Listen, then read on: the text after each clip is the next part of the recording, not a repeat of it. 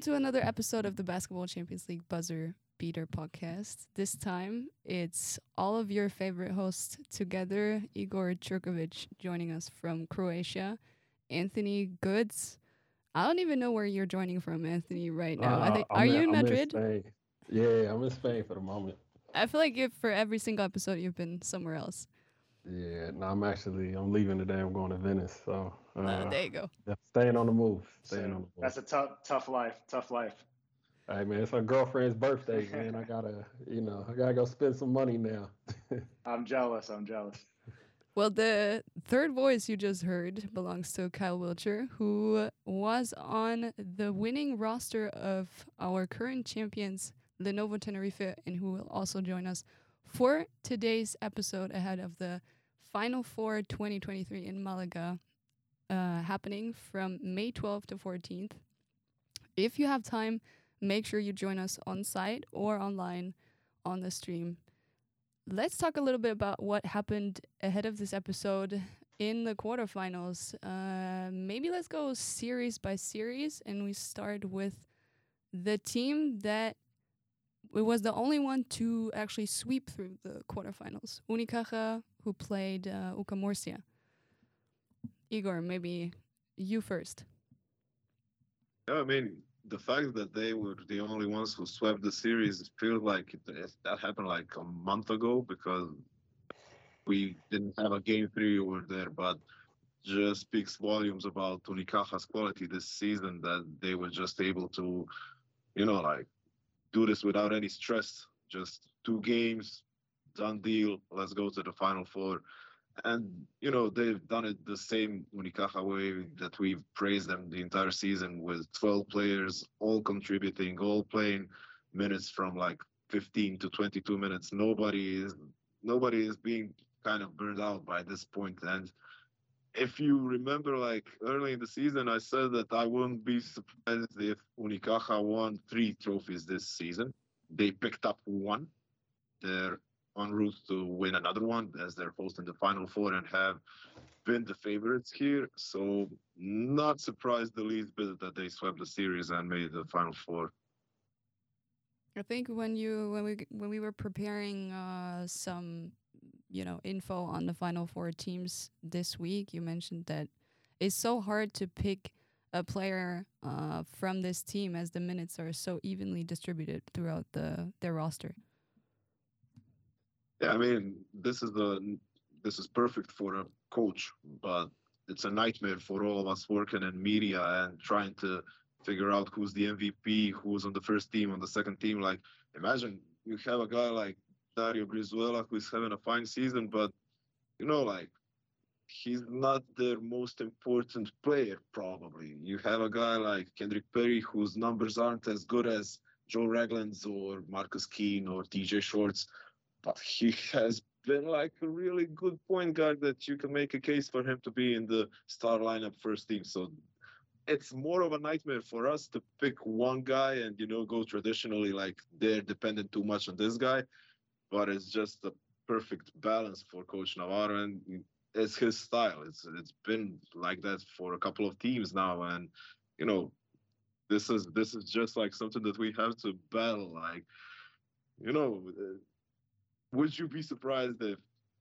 Carter won the MVP, Brizuela, you know, Diaz probably with his defense.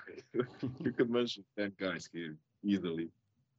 Yeah, and, and I think I'll- I'll just chime in real quick, just because uh, last year I was playing in the ACB, so I kind of got to see the Unicaja experiment. Uh, last year, you know, they they struggled last year, and I think it speaks volumes on that coaching staff as they just stayed true with it.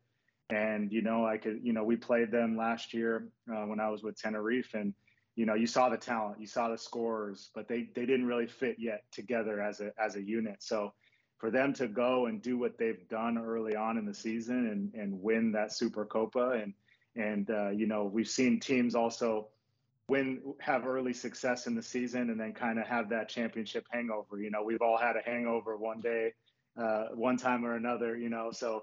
Uh, but they, they just kind of wiped that off. They put that to the back burner, and now their their sights are on a, a Champions League trophy. So uh, I think it's incredible what they've been able to do, and uh, it's been fun. You know, me I'm all the way in China. The time zones are messed up, but I'm always tuned into the Basketball Champions League. I'm always watching all the Europe leagues. So for me, it's been fun as a fan, you know, especially playing in the ACB, seeing the success of all these Spanish teams.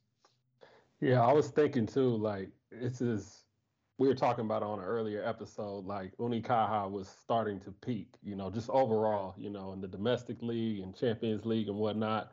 And now, as Igor mentioned, they've had this break, you know, and as a team, there's, there's a different mindset in going into playoff basketball versus like, okay, we're just going through our regular season. So they had the playoff taste and now they had this break. I'm really interested to see how they come out off of the break, you know, with teams, you know, like Bond, who kind of had their wake up call and then they got it back rolling and, and, and things like that. But uh, I'm really interested to see if uh, if this little short uh, rest period has helped them or um, or maybe it's going to hurt them in the uh, in the end. But you know, it, it remains left to be seen. It goes with the with with the media, you know, how we spin it usually. If the break is going on and they come back and look good, then we go, oh yeah, they look relaxed. Right. But if they come back and they don't look good, ah yeah, the break was too long. It's the rust now. So the you we can spin it either way. I mean, right. But I have a question for both of you, especially Kyle. I mean, if you noticed, Unicaja already started giving out new contracts to the players. Like they signed a couple of long-term contracts already in this part of the season. They didn't want to wait for the off season. Does that kind of take the, you know, like the, the mentality of having to fight for a contract to give another 10% on the court or does it make you more relaxed like now you're secure now you can just focus on basketball and play your best style yeah, I mean, you you you literally read my mind. I was going to talk about that next, and I think for for for that team, I think it, it because their culture is so strong, and right now they're playing so unselfish, like you you spoke about before. I think when you bring the contracts, they're they're rewarding that culture. You know, they've had this early success, and a lot of times you see teams you know, they kind of because you get wrapped up in a season, they don't do the smartest move. And I think uh, Malaga is doing it right. They have something that's working. They have a formula, and by signing all these guys back, now they don't have to think about that in the back of their mind. They can just go and hoop. You know, and I think basketball, uh, being a professional athlete, that's kind of one of the hardest things sometimes is wondering what's next. You know, you're you're close to the end of the season, and and I do it. It's just that it's a natural human instinct. It's like man, where am I going to be at in, in two months, you know, instead of just staying in the moment. So now these guys, they're in this beautiful city, Malaga, you know, Malaga is one of my second homes. I have a home there. So uh, it's a beautiful city. But then when you, you put the basketball stuff aside and you know you're going to come back for another year, now they can just hoop and, and ball out. So I think that rest period is going to be great for them. They're going to come energized and they're going to just play Malaga basketball. And I think too, at the there's only so many times in your career where you're on the verge of doing something special, you know. So I think like regardless of what the issue is, like even if they were having financial problems, you know, when you're two wins away, it's like, all right, let's let's put the BS aside because at the end of the day, you know, obviously it's a job you play for money, but you know, once you retire, the only thing you have is your memories, your accolades, and you know, and I think that winning something like a, uh, the Basketball Champions League championship, I'm sure as as Kyle knows, um, you know, that's special, and that's something that you know you'll never forget. Uh, so I, I'm sure, regardless of the situation, I'm sure these guys are going to be fired up, you know, no matter the case. For Unicaja, it's also, I think, a special case since uh, you know the whole season uh, when it comes to the league, but also to BCL, we have uh, back and forth games. We have uh, one game at home, we have one game on the road, and even if you mess up one game, you can still make adjustments, and the next time you play that team, um, you'll be more prepared. Um, but in the final four, it's a do or die game. You either win or you lose. So from the teams that we have at final four, Unicaja is one of the two that won um, a series of do or die games this season to w- already win a trophy. Jerusalem is the other one who won the Israeli Cup. Um, but Unicaja, on their way to the trophy, they beat the best teams in Spain right now. So, does that give them the edge or the advantage in the final four as well. Oh yeah, I would say so. yeah. yeah. Mean, they they must be feeling like they're the guys to beat. You know, I'm gonna take like a little thing called um, football parallel.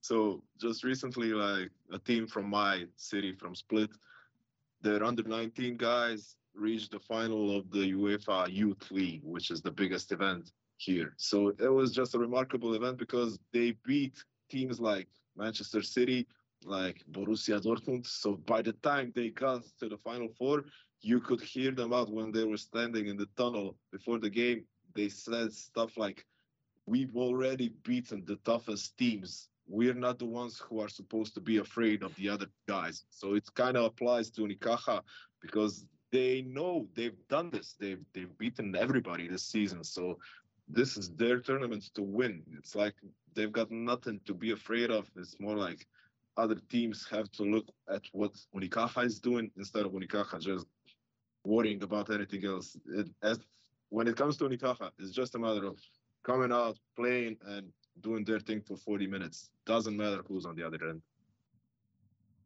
Very true. Let's move on to the next series. Maybe we will talk about um, the other Spanish team.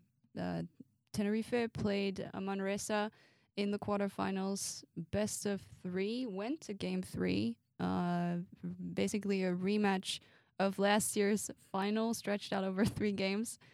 Kyle, maybe you can tell us a little bit of how how it is to play uh, Pedro Martinez team. Yeah, I mean, honestly, uh, that was one of our toughest games all year. They they're a well coached team. I mean, it just speaks volumes on Spanish basketball. Again, I mean, you see all these successes. You got the Euro Cup, the obviously the Euro League. You got now Champions Leagues of all these Spanish teams dominating. And um, I think you know, just kind of going back to that ACB is like you could play a bottom team, and you're not going to get an easy win. You have to show up every night. So Manresa, you know, they play hard. They got good athletes. So that was not an easy series for Tenerife. And I know there was extra motivation last year or this year because of last year. You know, we kind of dominated that final and got the trophy. And I know uh, Coach Martinez wanted that revenge, but they played their hearts out. It was a great team, but uh, you know, Tenerife is a monster. I love because I was part of that program. They just play like they play like it. Everyone's they got that same culture. Everyone plays 20 minutes, 20, 25 minutes. It's unselfish. You kind of don't know who to stop. You got shooters around the perimeter. You got Big Shermadini, who's just like he's like fine wine. He's just aging so so so so beautifully. You know, this guy continues to ball out, man. I, I hooped with him uh, in uh, in Malaga actually, which is, is which is ironic. So, uh, and I thought he was he was going to slow down, but he's not slowing down anytime soon. So they're they're they're a great team, and uh, I'm excited that they made it as well. What do you think? What do you think makes Tenerife just such this well-oiled machine. Do you think it's the coaching? Do you think it's the culture in the locker room? Is it a mix? Um, what what have, what have you seen from your experience there that you know is playing out now that they're able to just have this continued success? Yeah, I think it's uh, it starts with the head of the monster. That's that's Coach Chus Vidorreta. I mean, the guy the guy is actually a genius. You know, I got to see it firsthand coming out of timeouts, uh, his system. He has his base system, but he's able to adapt. And I think uh, when we won the Champions League last year, um, you know, people knew our system and knew, but they couldn't stop it because there's always two, three options for every play. So I think uh, you know that's what that's what makes us so so hard. I, I, say us as if I'm part of the program still, but I, uh, but in in my heart in my heart I'm still on the club. So uh, no, but that starts and then you got guys like Marcelino Huertas, Bruno Fitipaldo, uh, point guard position. You got shooters, you know, Doornekamp, and then the, the, pieces they've added have only boosted their roster. You know, Elgin Cook, I'm a huge fan of his game. Uh, I watched him at Oregon, and he's he's just a defensive-minded player. He'll go and dunk on you quick. So you add that athleticism piece with the already well-oiled machine, uh, and then you got a guy coming from the NBA. So I just that's that's my favorite to win it all still. Um, so I'm just I'm rooting for them too. So I'm a little biased with this with this pick. So, uh, but yeah, that, I think that they're just a tough team. Do you, you think, think that... they're stronger this season than last year when you won it? I mean, you're gone, so they're better on defense already. yeah, I will say, I will say they got they got better defensively, but I think they're just as good or, or better. I think they might be better than last year just because of the pieces they've added. They we're just they're just so deep now at the three position because last year um, I want to say we played Doornekamp very heavy minutes, and so now now you added those pieces in there that now it's like now everyone's truly playing 20 minutes and staying fresh and there's no egos on that team either. Um, it could be a different person scoring 20 every night. Do you think being the reigning champ does something to the team, or they're so well oiled that for them it doesn't it doesn't matter if they won it last year; they want to win it this year. Yeah, I think they they're just competitive bunch. I mean, um, I think one of the, the most competitive guys I've played with is Marcelino Huertas. You know, that guy is just a a fierce competitor. You know, when you get up to his age, you know, uh, he's probably going to be mad at me for saying, but when you get up to that age, like you know, you could lose that fire. But he play he plays like a 20 year old. You know, plays every possession hard. You see him if he makes a turnover, he's he's he's angry, you know, at himself. So that when you have a guy like that competitive, I think it creates it kind of takes the nerves out of it being a reigning champ. But also they have uh, they have to try to defend it. But uh, you know, kind of talking about the other side is you know they, they're going to have to face some tough teams and when it's not a best of three, when it's a one game elimination, you know, anything can happen. You see the NCAA March Madness, you know, you got upsets left and right. So uh, both Malaga and Tenerife, they got to come come prepared because it's going to be a tough Final Four. That's uh, without a doubt. I got a couple of trivia uh, stuff for Marcelino when you mentioned him. So he is now 39, about to turn 40, and with 12.7 points per game this season. This has been his best scoring international campaign ever. so he's improving in scoring at 39.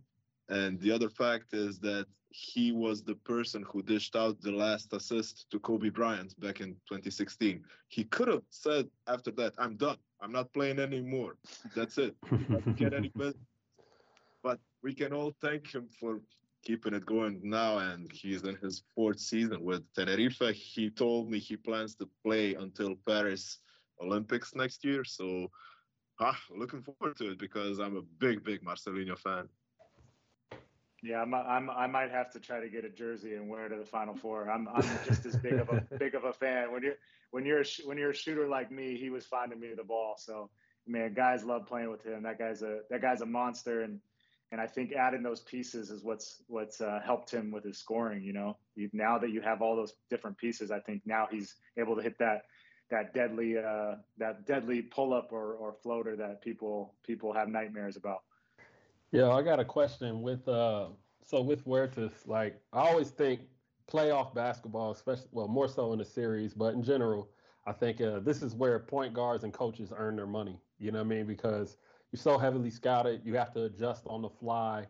Um, so him as a point guard, can you talk about, you know, what is his mentality? What was his, what did you see different in him come playoff time? Like, did his demeanor change, or did he just keep everything the same? And how did he manage those games as you guys went on to win?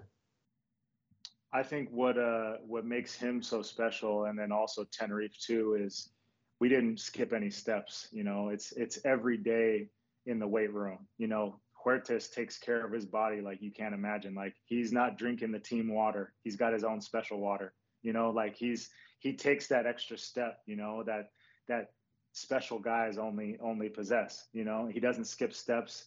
He's uh, you know, he has a good time, he's relaxed, but he also I think what makes him deadly come playoffs is he's seen it all through his career. He's but because he he keeps that consistency, when the playoff starts, when a lot of guys start getting nervous or start losing that focus, he he locks in and and he just reads whatever the defenses gives and gives him. And I think when you have a great coach like Chus, it really it really uh, amplifies his his talent. Just to bounce on that, uh, Anthony. Um, one thing that I've noticed about Tenerife and how they perform so well in games like these and why it is a well-oiled machine guys keep coming back to Chus. Um, he coached Marcelino back in Bilbao. He coached Jaime Fernandez in Estudiantes. He coached Fran Guerra in Estudiantes.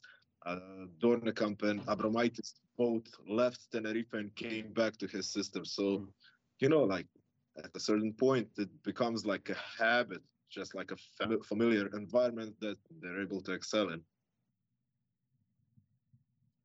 I think that's a great note to end on for Tenerife and to move on to uh, the third series. Um, another definitely interesting one Jerusalem versus AEK. Jerusalem being the Israeli State Cup winners, so already also with one title this season. How far do we think they can go? They're meeting Tenerife in the semifinal, uh, the first game on Friday, the 12th of May. What's what's in it for them? I got a hot take. I think Honestly, I think Jerusalem. I mean, I think they protect the rim. I think they got the guard play. I mean, Speedy Speedy Smith, Kadeem Carrington, like they defend.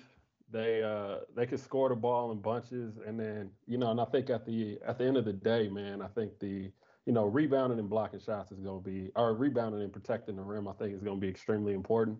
Um, I got them. I, I think they can beat Tenerife. I think the I think the run stops. I think the run stops here, man.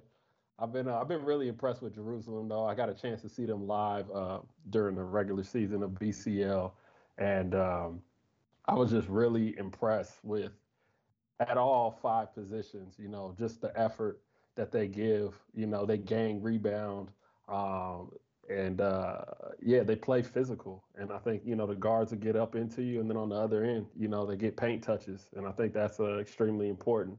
Um, so obviously, you know, Tenerife's going to control the pace and, and, things of that nature. But uh, I, am excited to see Jerusalem if they if they play to their potential.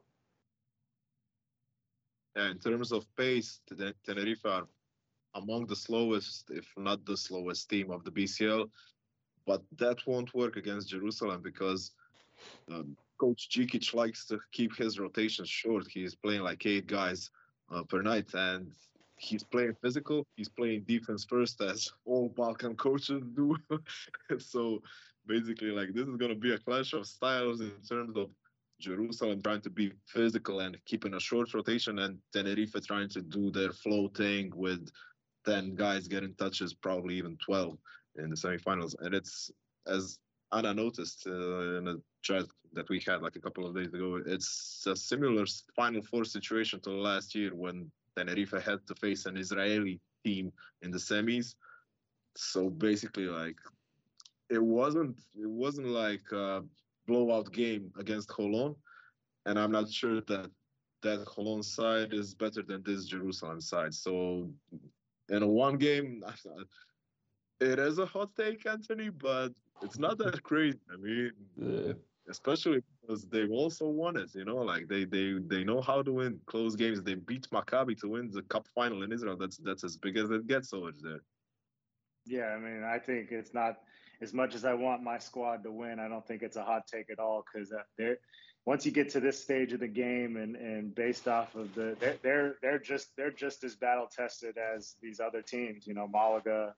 Uh, in the ACB, you know they're they're having to go in their domestic league and play some real tough games, and like you said, you got to see them live, and I think there's nothing better to uh, make a hot take than seeing someone and pass that eye test. You know, they got a, a tough team, and I think it's gonna. It's it's always fun when you have two co- contradicting styles playing each other because it's going to make for a good a good game and and you know it's another well coached team. I'm familiar with the coach because uh, he recruited me a couple times over the years. I've I've been on the phone with him, so I'm familiar with him, and and he has a great style of play as well, and he gets his teams to always play hard. So it's gonna be a great game.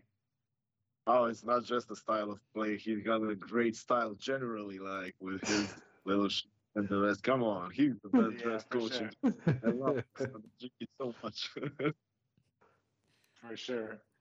All right, let's move on to the to the last uh, last series. That was Bonn against Strasbourg. Bonn taking the series two to one.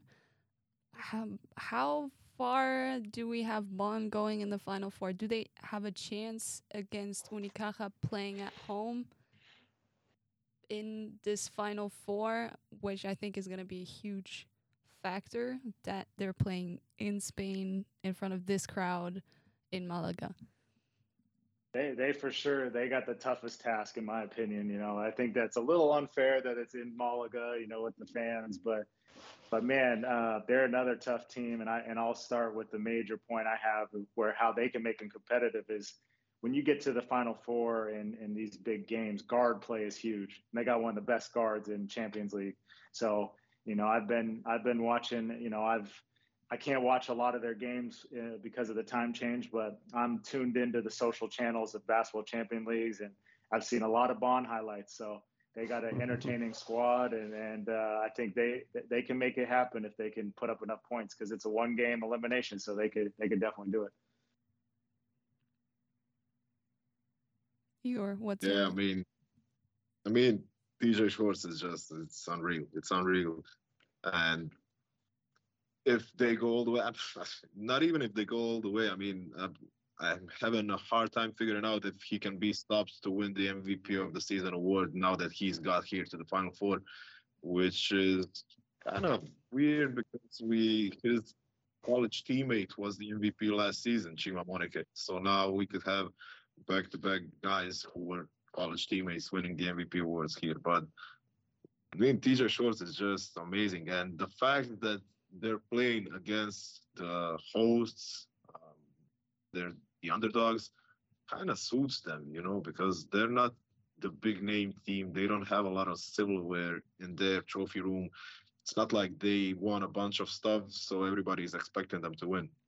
You have to respect the fact that they are currently number one in the Bundesliga, that they had probably no issues in reaching the final four.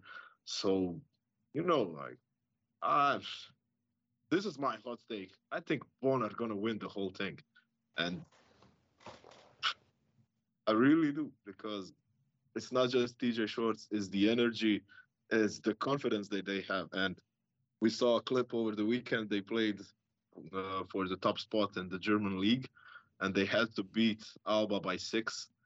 And it was a five game or so uh, with the last two minutes. They got a block, a steal, went the other way for the fast break. And you know how coaches usually go in that condition, like get a layup, get fouled, do something smart. Nah, not Bonn. They went for the off the backboard alley oop for the dunk to get the tiebreaker and win the first place in the Bundesliga in the regular season. So this is the kind of confidence that we're talking about, and exactly the kind of confidence that you need to stun the crowd in Malaga to kind of show Europe that this is the new big team from Germany because they haven't been around. This is their first Final Four. They had some successes earlier on in Korać Cup and the Saporta Cup in the 90s, but this is their big stage now. I was gonna say, I was gonna say, my hot take is, I think that TJ Shorts is gonna be the first on Swish Cultures.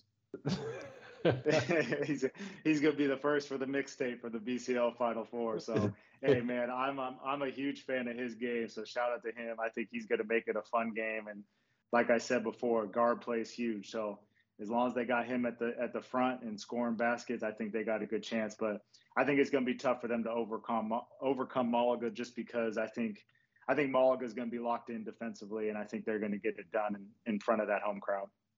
I was gonna mention I, am I'm, I'm excited to see the the the head up matchup. You know, Kendrick Perry and uh, T.J. Shorts. You know, I mean, it's uh, you know, it's two small guards, quick, tough, gritty. Um, I'm excited for all of the matchups, honestly. But the but the point guard matchups uh, in specific, I think uh, are, are going to be great during this Final Four, especially during the uh, during the Malaga game. So it's gonna be uh, it's gonna be interesting for sure. But I think uh, I think TJ and them are probably going to win the whole thing. I think they're gonna they're gonna play Jerusalem, then they're gonna you know they're gonna beat Jerusalem. You know, confetti's gonna go on the air, and then we're gonna run back to episodes when I said Bonn was gonna win it, and then that's gonna wrap the season. Well, Igor Igor had some trivia earlier, but I have some now. So Bonn has been playing quite a lot of finals over the years, but they've never won anything. So they've been the eternal second everywhere in in the German league or uh, even like international competitions that they played. They've never won a title. So this could be the squad that right now they're on route to bring maybe even two titles this season to Bonn. And I think energy wise, they definitely have it in them. Uh, I definitely agree with with Anthony. I, I read a comment like yesterday or the day before. I think it was yesterday after or even under the post of the play that Igor just mentioned with the dunk off the off the backboard that said, um, you know, there's always been the three big B's in Germany, uh, Berlin, Bayern, and Bamberg. But these guys just put Bonn onto that list or even pushed someone else off. We're not going to mention who that is, but you know. Mm. Um, but this is, I think, this is uh, very much on point when it comes to that team. They have such a good chemistry. They kept most of their roster from last year, and they added, or Iisalo added just the right pieces onto that squad to make it even better and to improve, and to give them maybe that edge that couldn't give them the final or the the title last year. So maybe you know, I think even like all of these four teams, I think probably we're all on the same page. All of these four teams could potentially take it if they have, you know, a golden weekend. They all have it in them to go home with that title. I think it's going to be a great weekend for uh, for basketball. A great couple of games that we're to see. So uh, super exciting stuff to come. May 12th to 14th. Make sure to tune in. Let's move on to the second part of our podcast.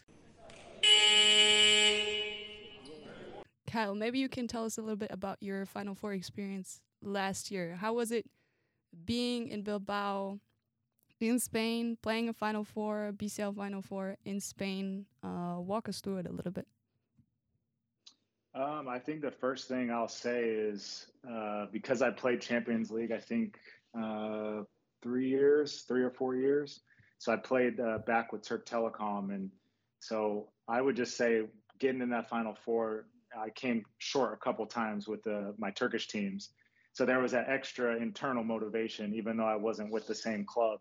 Uh, and then also just seeing where the Champions League was to where it is now has been huge steps. You know, I've I I always speak so highly of stuff I really believe in, and I've over the years voiced out how good the social's been, how good the you know the whole production in terms of the lead up to games, the commentators, everything. It's been a, just an amazing competition. So shout out to the Champions League for that.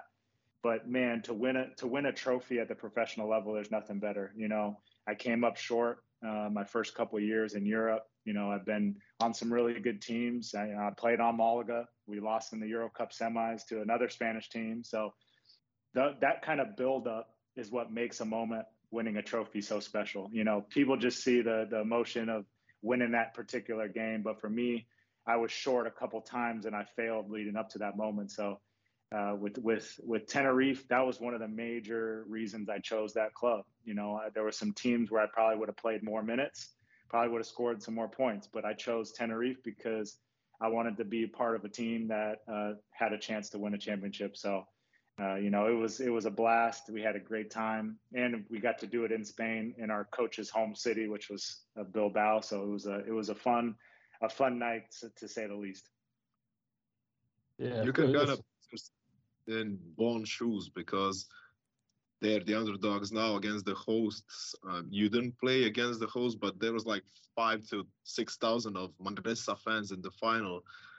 What was it like to play against such a crowd in Spain? You know, I mean, it must have felt great when you hit those shots, especially in the third quarter, when kind of it stunned them, silenced them for a moment.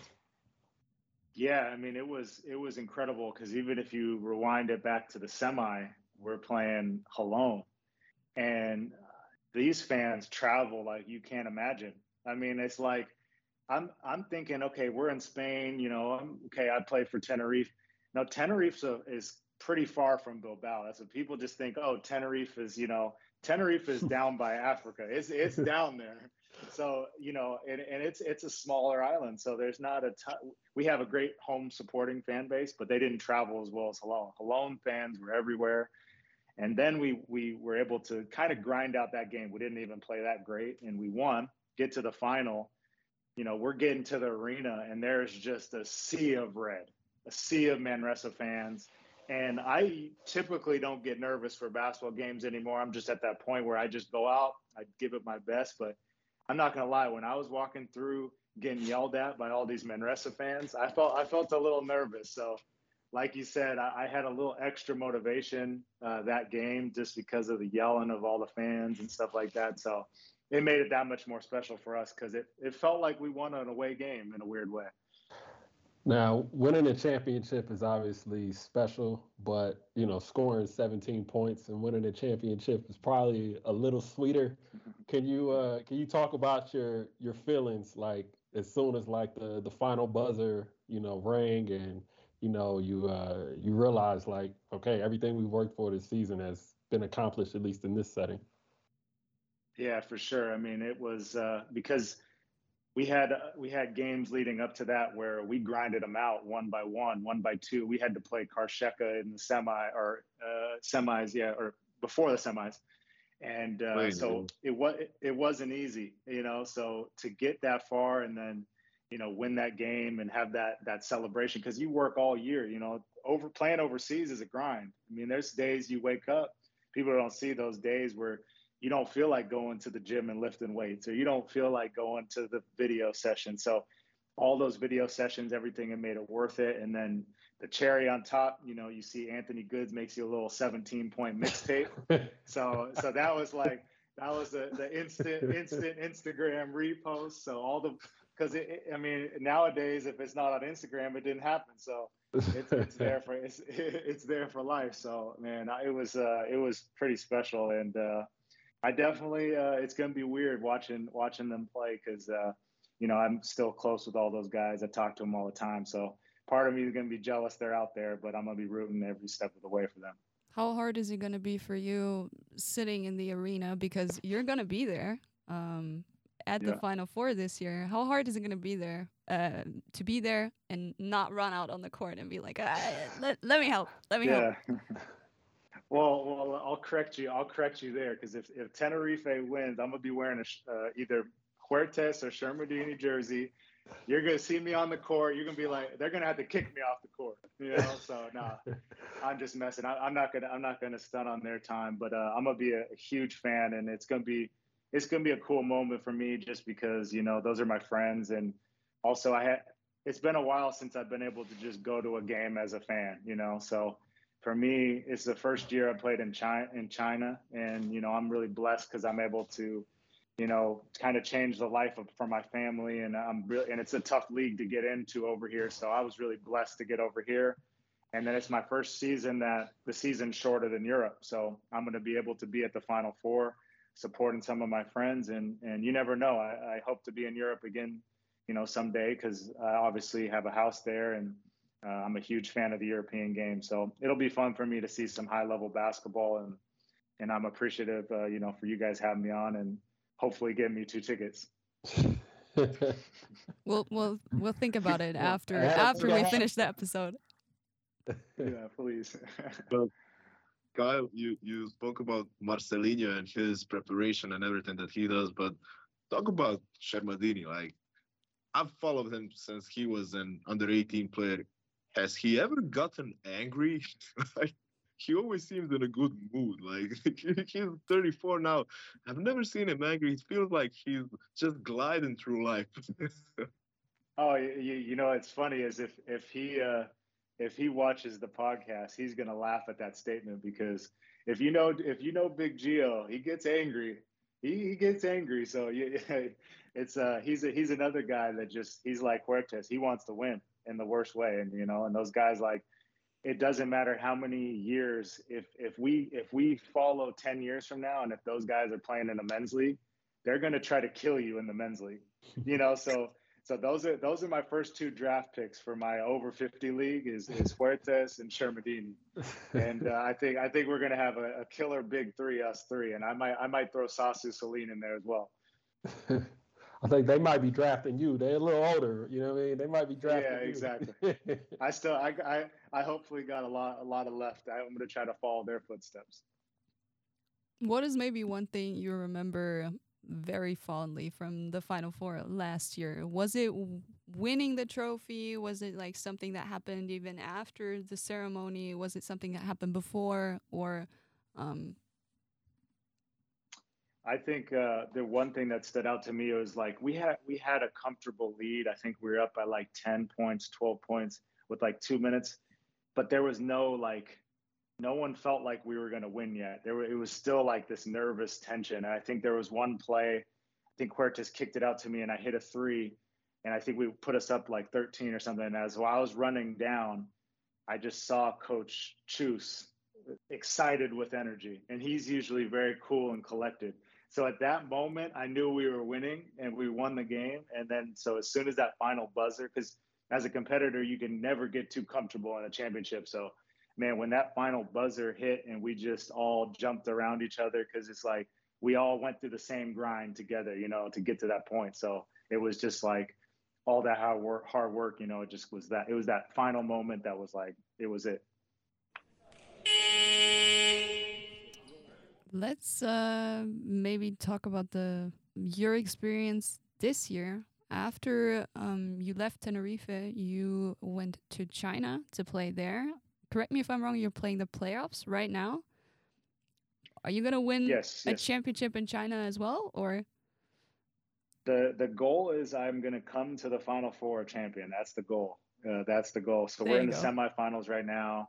We're in the semifinals now. Um, it's actually a pretty crazy story because our team, you know, went through a lot of injuries this year, um, and uh, we we were kind of on the verge of not making the playoffs, and we'd won to finish the regular season, we won 13 in a row, and then we we swept the first round of the playoffs, and and then uh, won a really tough series, our second round against a team that had hadn't not made the Final Four in the last 20 years. So we were the it was kind of a different scenario. We were the underdog. So to get that that last round, it took a lot out of us. Um, so right now we're down 0-1 in the in the semis, best of five. So we hopefully will turn it around. We're on the road right now, so it's been a blessing though you know um, it's it's a lot of people don't know about the chinese basketball association but it is tough to get in because there's only a couple foreigners on every team it's kind of like spain it's limited amount of jobs and um, and it's one of those those things that it's a it's so far away from home it's tough for a lot of guys to come over here but once you're over here and you really buy in to the culture and you know you really have an open mind it's been a, a wonderful year for me and i'm just blessed to be able to play the game and see see the world. You know, I've been all over the place, and uh, I do miss Europe a little bit. You know, my my wife and, and baby girl are actually in Spain right now, and Malaga holding it down. So uh, I miss the miss the sun out there, but uh, I'm just trying to finish strong. And, and like I talked about before, it's easy for guys to kind of lose that focus at the end of the year just because you're so close to seeing your family. But I'm locked in out here, and you know, just had a practice right before the podcast, so I'm I'm still working out here, just trying to finish strong. And uh, China's great, guys. I uh, if the Wi-Fi breaks out, I have another another little Wi-Fi box. That's been the biggest challenge out here is the Wi-Fi. But other than other than that, man, I love it. It's it's been a great year for me. So I'm I'm I'm lucky. You you can you can access all the social media. Yeah, I, I have like uh, you have to basically for any of the stuff like from the states, like my Gmail, my all my Twitter, Instagram, you have to use a VPN. Uh, yeah. But as long as long as you have the VPN, it's uh, it's been pretty good.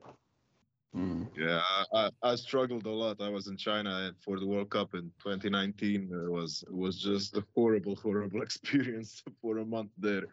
I, w- I was in Wuhan before it got cool. oh wow, yeah, that's crazy. No, it's it's funny because when I when I went with uh, for the World Cup as well, it was like I remember that as well. So when I came over here, that's what I'm expecting. But now that I've been like kind of had that transition and they've gotten me set up with like a China phone, everything, like I feel like I'm in the States for the most part. Like the hotels I'm in are just unbelievable. I'm mm-hmm. like eating eating good food. The Wi-Fi is amazing. So honestly, it's been like once you figure it out, once you're an actual basketball player here, living like long term, um, I have no complaints. How's your diet out there? you know my diet's great uh, when i first when i first got here there was definitely a transition i didn't know where to go i didn't know all the spots but I'm huge and I always hit up the previous Americans. So mm-hmm. I, I, last year had Jahlil Okafor, and so he was a mentor, you know, before I signed, and then I luckily have a translator out here. So now that I have kind of the go-to spots, I'm eating healthy, I'm locked in, and uh, um, trying to channel my inner Marcelinho. you just um, so you grew up in the U.S. Um, you played for a long, long time in Europe. You just told us that you have a you even have a home in Malaga. Your family is there. Um, what was your thought process behind moving out of Europe for this year after winning a championship in uh, with Tenerife?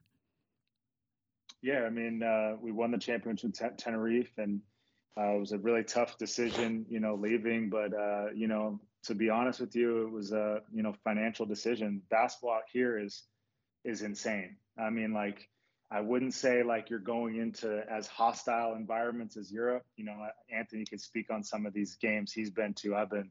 I just watched you know the video about Partizan and the, and Red mm. Star and stuff stuff of those is. But the difference out here is it's just so many people and the population and there's 20 30,000 in these arenas just cheering for a good basketball game. You know, they just love basketball. They find our hotels. They're they're it's it's there's just a craziness about the game, and I think it just shows how global the game has gotten. You know, and and I played my rookie rookie season uh, with the Houston Rockets, and these fans out here are bringing Rockets jerseys with my names on it. Like, and granted, I was a rookie; I didn't play any minutes, they know who they knew who I was. They knew I was in the NBA. I, they knew I was with James Harden. I'm signing. I've signed hundreds of pictures of me and James Harden together. You know, they just they, they just they they care so much about the game out here, and and I saw that as an opportunity. You know, I I've worn Nike shoes my whole life, but this whole year I've been wearing Li-Ning because you know it's i'm just trying to embrace the culture and, and i'm trying to put on for the city and also just buy in you know. I don't know if i'm going to be back here next year. I don't know where i'm going to be at but to answer your question it was just a huge opportunity uh, in a league that's typically known to signing a guys fresh off the nba so for me coming from a championship uh, my coach wanted to bring in two players. He took a different approach uh, than a lot of chinese teams. He wanted to take two guys from Europe who who were had winning culture. So he chose me and a guard named Will Cummings who played in Paris. Um, so for for us, it, we got an opportunity that sometimes doesn't come around for guys playing in Europe. So I just took it with open arms, and you know it was tough for me at the time, but like I said, I'm just trying to take care of my family and put us in a, a position, you know, because I'm not getting any any younger out here. Hey, can you talk about the the pressure you know, in regards to playing in China and how it's different from Europe. Because I mean, even with the contract structures and everything like that in in China, and I remember back in the day when I was playing with uh with D Brown, and when he was fresh off the league, he went and played in China, and he said, uh, you know, he would have 25 and 10, and the GM would come up to him like, "Yo, what happened? Why didn't you have 30?" You know what I mean? Yeah. So, can yeah. you talk about the difference in the in the pressures of playing in in China versus uh, Europe? Yeah, there's uh, an insane amount of pressure just because uh, people want, you know, I think that's kind of globally is people want to win, you know, and it's the same here. Uh, you know, if you're not winning, your job's on the line because if you're a first year player, uh, your contract's not like fully guaranteed for the whole season. So I took a huge risk at the beginning of the year uh, because you know, like I said, it's a seven month season. You're kind of broken up into increments, so two months guaranteed, two months, and then three. But for me, um, I just didn't think about that because at the end of the day, if I just was here for the first two months, I would be making you know enough money to kind of have my time to sign with another team in Europe. So I took that risk, and you know, seven months down the road, I'm still here. I'm still standing. So for me, it really, I'm very blessed because, like you said, there is a, there is a lot of pressure to win, and um, I just came in here and just tried to keep that mentality that I brought to Europe, that winning mentality. I wanted to I'm a scorer, but I, I try to play the game the right way. You know, I'm not going to overdo it out there. I'm going to try to get my teammates involved. And I think that, along with, you know, just bringing a professionalism is what allowed me to stick over here. And then also, you know, we had a couple huge winning streaks that helped as well. So um, I'm just lucky, you know, just to be still be here because there is a high turnaround out here just because people want to win, and that's kind of the same in Europe as well. I spent a month in China. I learned zero Chinese. Did you learn any Chinese in the seven months? I, I have my I have my uh, my base. You know, I got hello, good morning. When I get in the, they have itty, uh, they have a thing called Didi, which is like Uber. So first thing I ask for is the Bluetooth, so I get the music on. So I know I know Bluetooth, Bluetooth. I know water. I see. I got the basics down. I got I got that. But but it's a tough language to understand because it's uh it's tough. It's just it's all over the place if you haven't heard it. What's been your favorite thing of playing in China or being in China this past year? I would say the biggest, the most rewarding thing is when I first got here. COVID was still a thing, um, you know. So we were we played the first two months, I want to say, in a bubble. So we basically didn't have any fans, and I didn't get to experience China. So the most rewarding thing is when the doors opened back up, when the, when life kind of got back to normal, and they let fans in that first game in the arena. I, I walked in, I couldn't believe what I was looking at. You know, just a sea of people, and it's it's just to see that love they have for the game, and kind of what I said is like, you'll be at a home game, and they're definitely you got that home court atmosphere. But if the other team makes a good play, they're still kind of going off the energy because they just appreciate good basketball.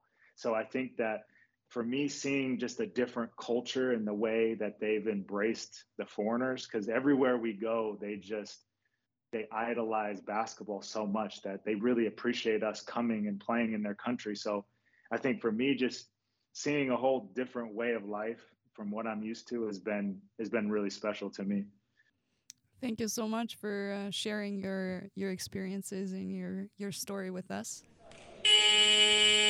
let's finish out the episode with some hot takes. I don't I'm not sure if we have to talk about, you know, who's who's taking who for the title this year. Kyle, you mentioned Tenerife winning it all. Anthony, you put Bonn on top. I think Igor, you did the same.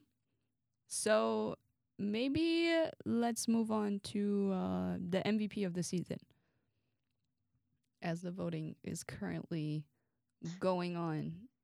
Anthony, what's your who's who's your pick? Uh, I say I say TJ Shorts. I mean, I'm just I'm just a big fan of like looking at the whole body of work. Um, you know, especially over the course of the regular season, because you know without without that there there would be no postseason run. But uh, I think TJ Shorts has. I mean, he's he's done whatever his team has needed. I think he's been the most consistent and uh, highest performing player uh, throughout the entire season. Um, so I, would definitely give him a nod. I would. Uh, I'll go next. Um, I see. I feel like you guys aren't going to invite me back because all my answers are biased.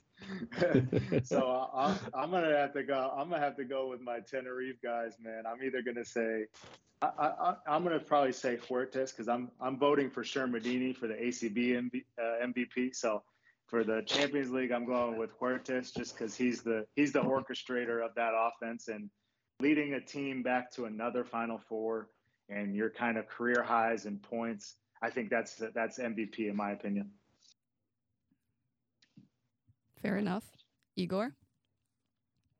I mean, TJ Shorts would be a safe bet here, but you know, like he's done amazing stuff, but you have to consider also guys like Levi Randolph, who has led Jerusalem all season long and basically just got his flowers with the MVP of April award.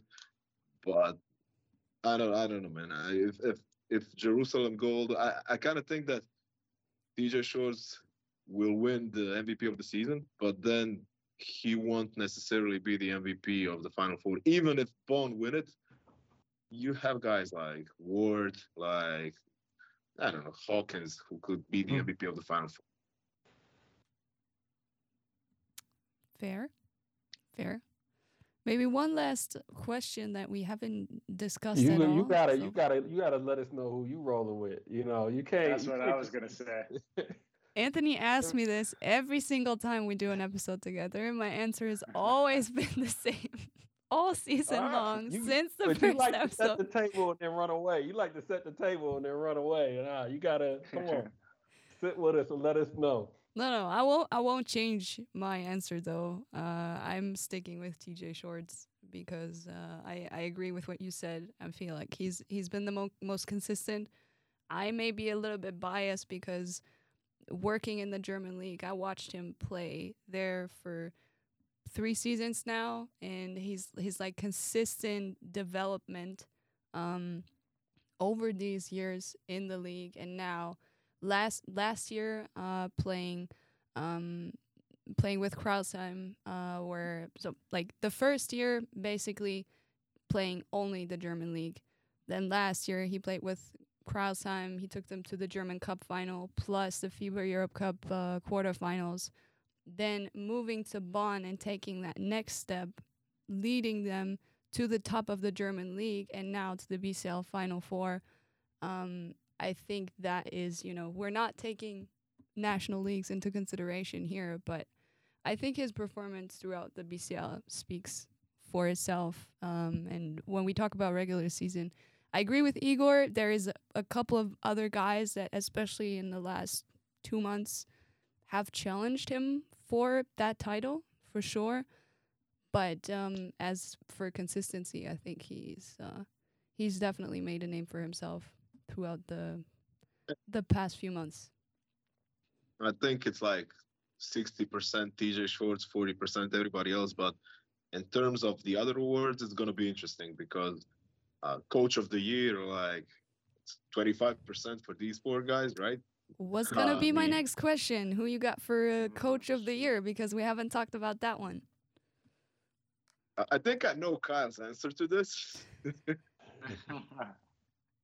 no, I'll, I'll go with the I'll go with the uh, dark horse. I, I think the coach of Bonn's done such a great job because it's like, in my opinion, you know, for the last couple years of Champions League, you don't I didn't hear much about Bonn. So I think now that they're in the competition, doing what they've done, um, and I don't know the stats on it, but it, one of their first Final Fours, I think I think he's got I think you got to reward the underdog in my opinion. Okay, I didn't know the answer. Hey, hey I, I maybe I should re- I- maybe just don't play that portion on the podcast. I just because I want to be on good good terms with Coach Txus, but I think Nah. Txus, everyone everyone everyone knows what he's done as a career, so I think I think uh, it's only right to share the share the share the wealth a little bit. I think I already know Igor's answer though. Yeah, yeah. Here's the deal. So at the start of each season, we do like an expert's prediction on, you know, like the team that's gonna win, the MVP of the season, two players to watch, uh, best newcomer and stuff like that. And we always have the coach of the year. And for the last seven years, I got probably like two answers that turned out really well. All the others were basically like, yeah, what's he doing here? But at the start of this season, I picked Alexander Džikić as the coach of the season, so I have to stick with it now. Even if I agree with Kyle that Thomas Iisalo has done an amazing job, even if I agree that Txus Vidorreta is arguably the greatest coach that Spanish basketball and the BCL have ever brought us. But since I picked my man Džikić in the first day of the season, I'm gonna stick with Džikić. You know, I picked like it. Marcus Foster as the player to watch, and he almost made it here. So uh, that, that was two close picks, which is not something that I usually do every season. So I like Ig- it. I like it. so with Igor picking uh, the best dressed coach of the the BCL, Anthony, who's your pick?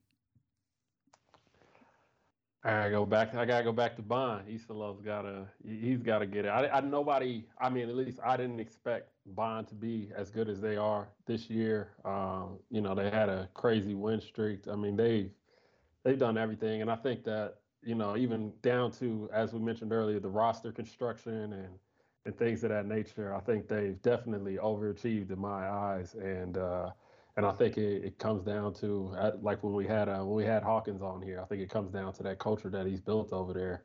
So uh, I, I'd give it to him. Be a cl- clean sweep, coach of the year, MVP, uh, championship, final MVP. You know, Man, be a sweep. Be a sweep. it's a lot of pre- lot of pressure for them.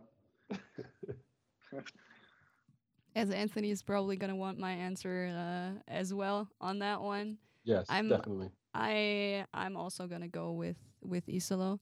Actually, I would personally love to see a final of Txus and and Thomas Iisalo coaching against each other and trying to make adjustments because to me from what we've seen throughout the BCL and what we've seen from their games um you know me you know al- also watching a lot of Tenerife games last season from a from a club perspective this year watching even more Tenerife games watching more more Bonn games um these two guys are probably able to make the most adjustments during a game and during such important games. So I would love to see them face up in the finals but we'll see whatever happens happens. So Yeah, but can they swear in Serbian? Come on. Come on. That, that's a much of fact. If, if you want to be a successful European coach, you have to know the Serbian swear words or Croatian or Slovenian, whatever. I mean, Yo, my, I had a I had a Serbian friend translate some of the cuss words like in English. it's hilarious. Like it doesn't even make sense, but you can tell it's No. disrespectful on a different level. It's different level of disrespectful. Yeah, I mean, in, in terms of in terms of that, in the BCL, we had Dario Gjergja basically every single time out is a it's gold for me because I understand we're from Croatia, both of us. So I understand when he's doing the Croatian part, when he's doing the English part. Amazing coaching. That's all I gotta say. And it's a joy that every time that I meet some of the players who played under him, like I mean, players from the Netherlands or players from Finland, who come up to me and say a couple of words in Croatian, not nice words, but that, that's kind of the signature move of all Balkan coaches. You know, you have to know your words. So you guys are telling me that Finnish doesn't sound intimidating enough, or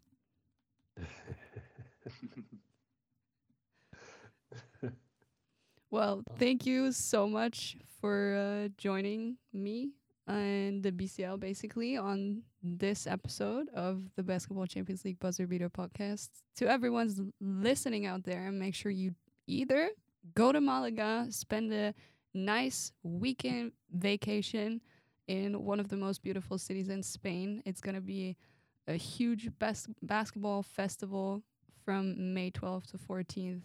Make sure you join us either there or online on your TVs.